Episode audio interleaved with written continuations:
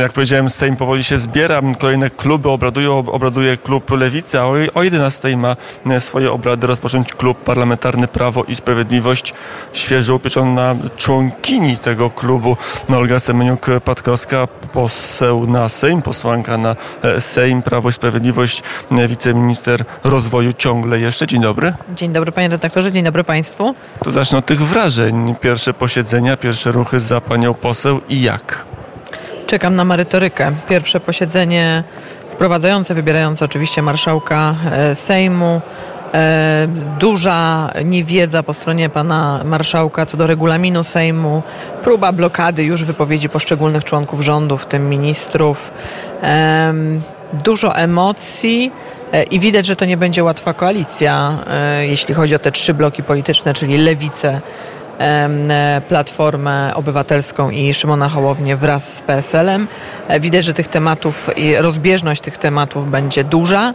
Pytanie, jak będzie funkcjonowało państwo? Czy na zasadzie właśnie wiszącej rozbieżności e, poglądów i realizacji ich, czy dzielenia łupów? Bo wydaje się, że to pierwsze posiedzenie Sejmu, tak w kuluarach, jak przypatrywałam się, to służyło przede wszystkim nie merytoryce, określeniu tego, na czym konkretnie powinniśmy się skupiać, a premier Mateusz Morawiecki, pragnę przypomnieć, kilka dni temu e, przedstawił plan gospodarczy, szczególnie dla sektora małych i średnich firm, dla domów, dla mieszkalnictwa, dla fotowoltaiki, które powinny być kontynuowane dla bezpieczeństwa energetycznego. O tym w Sejmie jeszcze nie ma mowy. Zobaczymy, jak będą wyglądały pierwsze projekty ustaw. Dużo krzyku po stronie lewicy. E, myślę, że mała możliwość na realizację pewnych założeń. No i e, dzień dobry TVN. No tak się czułam, jeżeli chodzi o pierwsze posiedzenie Sejmu z Szymonem Hołownią.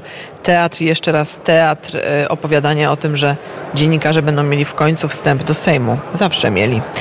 I tego typu wydarzenia niestety myślę, że będą nam towarzyszyły, towarzyszyły przy każdym posiedzeniu. Zawsze mieli, ale tu, gdzie rozmawiamy, byśmy jeszcze miesiąc temu czy dwa nie porozmawiali, bo ta strefa dla dziennikarzy była zamknięta, pani poseł.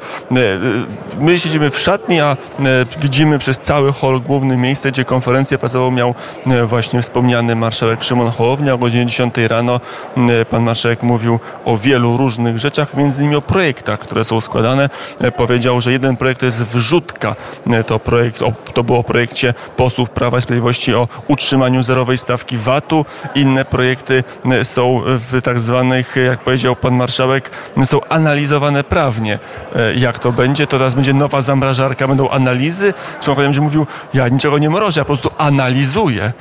Oczywiście, że blok opozycji jeszcze dzisiaj boi się e, takich projektów ustaw, które będą generowały koszty lub wiązały się z tym, aby e, no, przygotować środki finansowe, na przykład na zerową stawkę e, VAT żywnościową. E, my kontynuujemy politykę prospołeczną. My chcemy ją kontynuować i e, nie, nie będziemy siedzieć i stać w miejscu i przyglądać się temu, e, jak tutaj PR-owo i medialnie dba o siebie Szymon Hołownia wraz z Donaldem Tuskiem, bo w zasadzie, panie redaktorze, jakbym miała powiedzieć, czym są te trzy bloki, one mają jeden wspólny mianownik. On się nazywa Donald Tusk, więc jeżeli chodzi o programy i projekty merytoryczne, będziemy starali się jak najczęściej z nimi wychodzić. Tak samo jeżeli chodzi o reparacje, to jest bardzo ważny wątek, e, który również tutaj przez pana posła Mularczyka będzie kontynuowany dla mnie najważniejsze są aspekty gospodarcze. Czekam na e, dobrowolny ZUS dla przedsiębiorców, luka finansowa w budżecie z tego tytułu.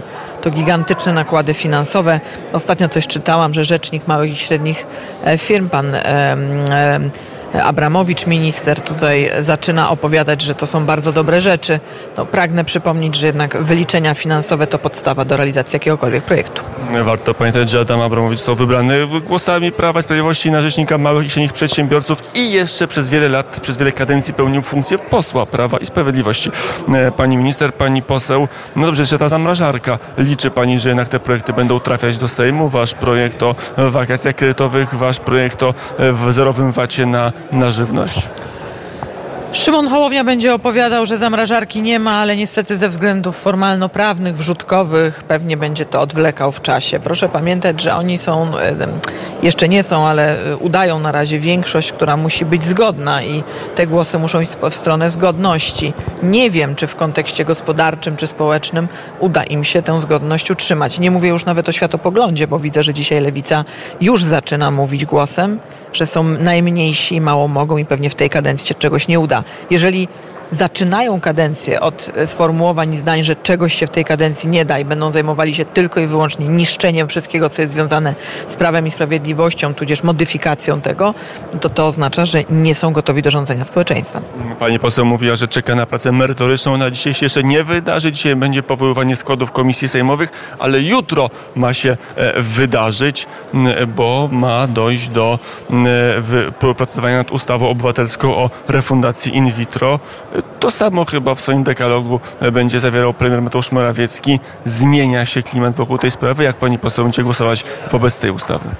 To pokaże jutrzejsze głosowanie. Musimy się wstrzymać tutaj do tego czasu. Myślę, że też wyciągamy wnioski jako Prawo i Sprawiedliwość co do tego, że Polacy i Polki zmieniają tak naprawdę swoje preferencje. Tutaj nie chodzi już o polaryzację dwóch dużych bloków politycznych, tylko bardziej na koncentrację na tych właśnie na tej różnorodności i mniejszych blokach tematycznych. Tematy kobiet, nie tylko aborcyjne, ale również prokreacyjne, e, ale też związane właśnie z ich e, przedsiębiorczością, funkcjonowaniem, płacą, wyrównywaniem tych płac i warunkami do tego, aby mogły wychowywać swoje dzieci w godnych warunkach, są dla nas bardzo bliskimi tematami. Jeszcze raz podkreślam, światopogląd i społeczeństwo zmienia się. Dzisiaj Polki pokazały, że chcą się aktywizować jeszcze mocniej niż do tej pory społecznie, co mnie osobiście bardzo cieszy i chciałabym też ku temu mm, stwarzać im warunki. A co do jutrzejszego głosowania, to czas pokaże, panie redaktorze. Ostatnie pytanie. Pani jest wiceministrem rozwoju technologii. Do tego resortu pewnie on zmieni nazwę, a może nie zmieni, nie wiem, ale ma wejść Krzysztof Hetman, polityk PSL-u, kiedyś europoseł, teraz poseł. Mm, do tego jeszcze no, polityk, o którym legendy chodzą w Lublinie i na Lubelszczyźnie, także o przedsiębiorczości jego żony, zwłaszcza w zakresie wykorzystywania i absorpcji środków unijnych, niezwykle sprawne. To było przedsięwzięcie nie, niezwykle sprawne mm, działanie, tak to przynajmniej wygląda. Teraz będzie zajmował się polską gospodarką. Wierzy Pani, że to będzie dobre następstwo, że będzie kontynuował Wasze projekty?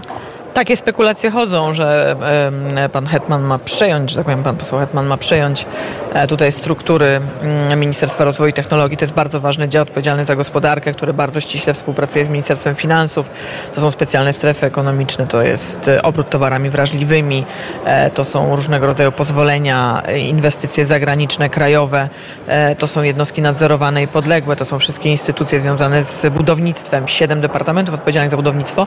Ogrom pracy. Ja bym chciała, żeby ten e, rząd, który za chwileczkę powstanie, był rządem merytorycznym, skupiającym się na konkretnych celach i ich realizacji. Mamy fantastycznych przedstawicieli na poziomie dyrektorów, wicedyrektorów, naczelników i wszystkich urzędników niższego szczebla, którzy pracują. To wszystko będzie wymiecione? Jeżeli tak się stanie, to oznacza, że na sercu tego szerokiego bloku, dzisiaj cały czas opozycyjnego, nie leży interes Polek i Polaków, tylko degradacja, niszczenie i destrukcja wszystkiego tego, co jest z Prawem i Sprawiedliwością związane. O tym mówiła Olga Semeniuk-Patkowska, posłanka na Sejm, Prawo i Sprawiedliwość, wiceminister w stanie dymisji, ale ciągle wiceminister e, rozwoju i technologii. Dziękuję bardzo. Dziękuję panie redaktorze, dobrego dnia.